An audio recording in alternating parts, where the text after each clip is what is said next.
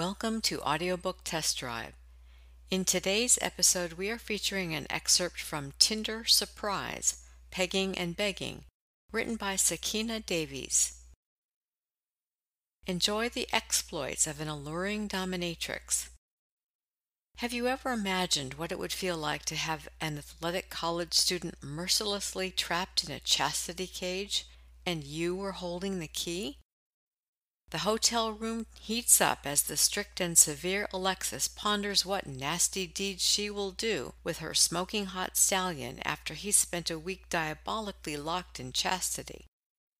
Follow the exploits of the confident and alluring dominatrix as she explores the depths of her darker desires, including intense scenes involving boot worship, forced chastity, key holding, tease and denial, edging, and, of course, anal play.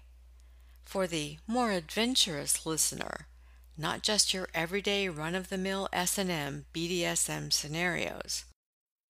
This fast-paced, well-written quick listen is sure to keep you and Alexis's cute undergrad begging for more. Tinder Surprise, Pegging and Begging details female domination and consensual male submission with an air of elegance strict sensual domination at its finest. And now for your listening pleasure, an excerpt from Tinder Surprise. Chapter 2 Alexis dragged Ethan into the expansive hotel suite, leading him like a puppy dog on a short leash. Her staccato steps were consciously slow and necessarily tiny on her towering heels lending her walk the subtle allure of a runway model. Stopping in front of a luxurious sofa that had been slid from its usual place against a wall and now sat uncharacteristically in the middle of the room, she turned to face him. Have a seat, Ethan. Unceremoniously, she pushed him backwards onto the titanium white leather upholstery.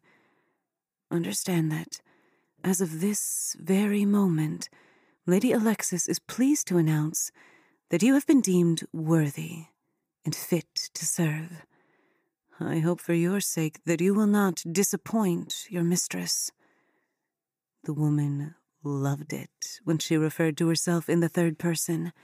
Like a switch flipping on, it signaled the rebirth of her alter ego, a reemergence of the unyielding, demanding persona of a strict but sensual dominatrix. Before we begin, let us go over the rules. Rule number one Henceforward, you may address me as Mistress Alexis or Lady Alexis. Your decision. Either one is fine with me. And you are permitted to speak, but only when spoken to. Bending slightly, Alexis reached down and withdrew a curious black cylindrical object from a convenient leather holster built into her thigh high boot. She extended the sections, revealing a petite, leather tipped riding crop. Today, I have my reasons for not gagging that slutty little mouth of yours, so maintain control of yourself. Understood, slave? The leather brushed the bulge at the front of Ethan's jeans. Understood, Mistress Alexis. Very good. Rule number two Strip off all your clothes and sit back down. I want to enjoy that unbelievably smoking hot, sexy young body of yours while I inspect my caged property. How long has it been since I locked you up in chastity? Seven days and six nights, Mistress Alexis. Oh my. You have been such a patient boy. Her voice had a naturally condescending ring. Tell me, and I am giving you permission to speak freely, what exactly is it like having your cock trapped inside that cold, unforgiving cage for nearly a week? Hmm. Good question. Ethan considered his answer carefully. I'd best describe my chastity experience as. He paused, searching for impactful words. As disastrously successful. Quizzically, the woman's head tilted, And what do you mean by that? At first, it wasn't so bad at all. The fit was right, and really there wasn't too much pressure on my balls or cock. I even did an easy workout on the treadmill, and things were perfectly fine.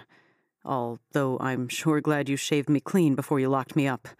I could see how easily my hairs could get caught up and pulled by the ring around my cock. Or worse, the cage part. Except then I went to sleep. I drifted off okay, but then I'm not sure what I was dreaming about. Maybe you, mistress.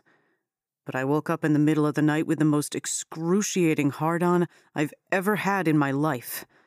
Or should I say partial hard on? I suppose you knew that I would swell up sooner or later, but that's when things got serious. Because there is no place for the extra blood to go inside the cage. Every time I start to get aroused, it feels like my balls and cock are being squeezed in a vice. That first night, everything ached so much I almost had to text you for the key. Wearing this thing, it's like having a horribly pleasant toothache. So, why didn't you call? You have my number, and I do encourage begging. Alexis was enjoying the uncomfortable recounting of Ethan's time spent with his magnificent, veiny cut penis trapped in a most demanding chastity cage. I wonder if you specifically telling me to wait for your call and not to try to contact you, or else you wouldn't let me come, had anything to do with it? Ethan's tone was defensive. Besides, I figured that I could always get a set of bolt cutters from the maintenance guy in the dorm and cut the damn thing off if I absolutely needed to, as in a medical emergency. So, if you don't mind me asking, how do you pee with that thing on? I'm curious. Usually, that's not a problem either. If my cock is lined up with the hole in the cage, things work pretty much the same as normal except for sometimes when he gets twisted around a bit inside the cage, like when I'm sleeping. And then I've got spray going everywhere. Eventually, I just gave up and started pissing in the shower or sitting down like a girl. Very interesting. That's almost too much information, said Alexis. I hadn't given it much consideration before, but I'm glad you're able to shower with it on. Me too. Things would get a little funky down there if I couldn't bathe. But the main thing that is so incredible about your diabolical little device is that I can't actually touch my own cock. I can't hold it to pee, I can't jerk off, and I couldn't get a proper erection if my life depended on it. Thanks to you, mistress, I definitely can't come. That's the whole point, silly. Like I always say, there can be no teasing without denial. And it's not like you're exactly pushing me away. Absent mindedly, Alexis twirled the petite riding crop. And the more I think about not being able to come, the more I think about you and your devilish ways. And then the harder he tries to get. And then the more I think about you, and on it goes. You have me in a vicious circle, mistress, and I'm begging you to unlock this cage. Let me come, please. Ethan tried to play the sympathy card, conjuring up his most sad and mournful look. I promise to set him free in good time, Ethan.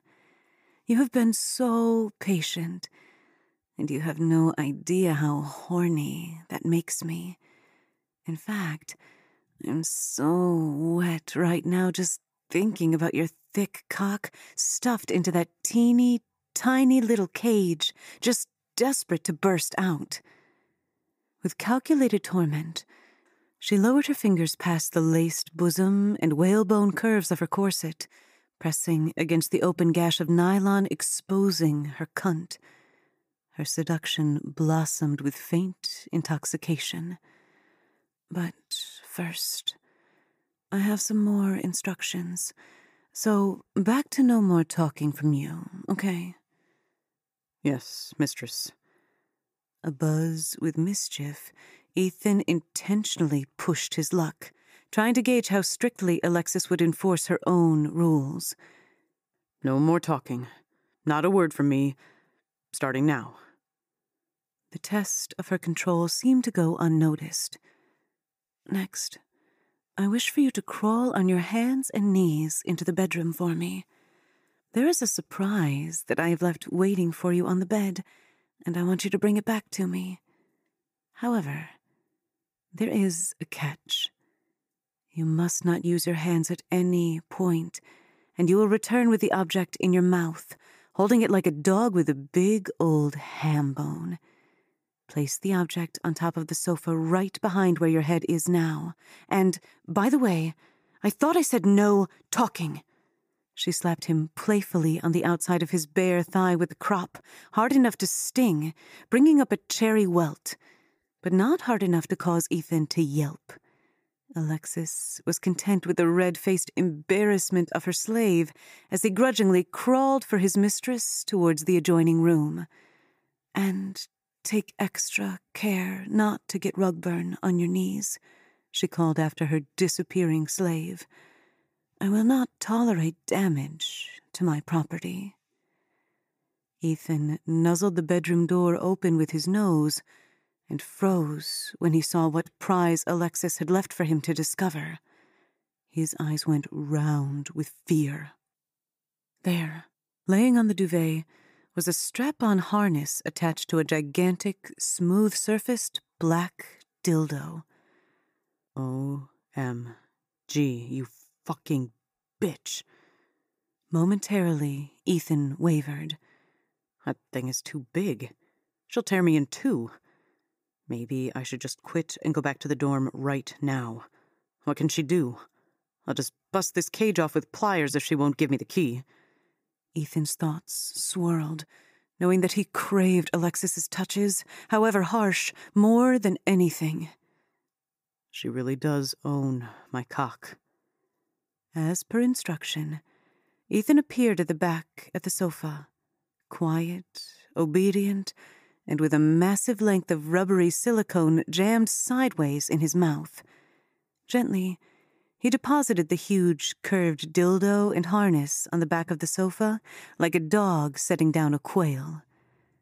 Very good, Ethan. Now that you've introduced yourself to Black Betty, I'm starting to think that I just might have to let you come after all, just for following instructions so well. But let's not get ahead of ourselves. First, I must bind you. After all, you are my willing and compliant slave. Now stand up. In an instant, the edge in her voice became strident. Separate your legs for me, as wide as you can, and step into the loops on the floor. Then stay still for a minute. I have to secure your feet. Looking more than a little unladylike, Alexis went down on her knees, albeit with some difficulty in her skyscraper boots with seven inch heels.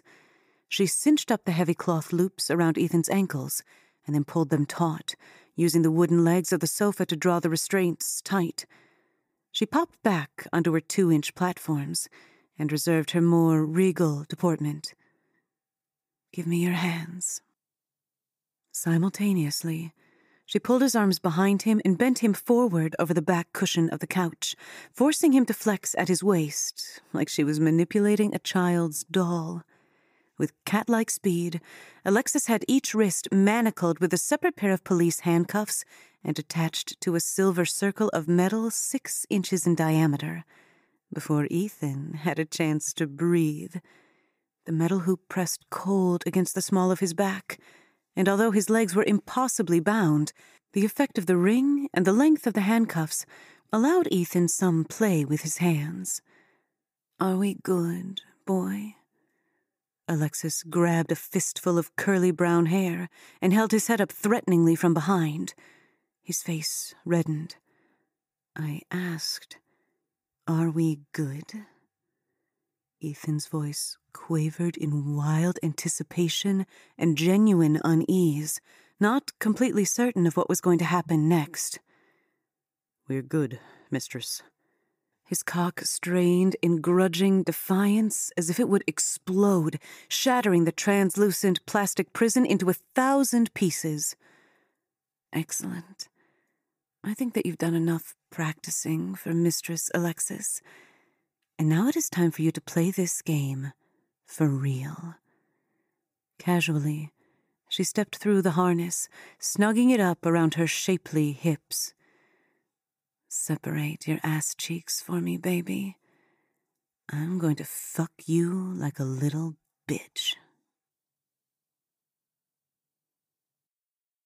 We hope you enjoyed listening to this excerpt from Tinder Surprise. If you would like to hear the entire audiobook, it can be purchased at Amazon.com, Audible.com, and iTunes.com.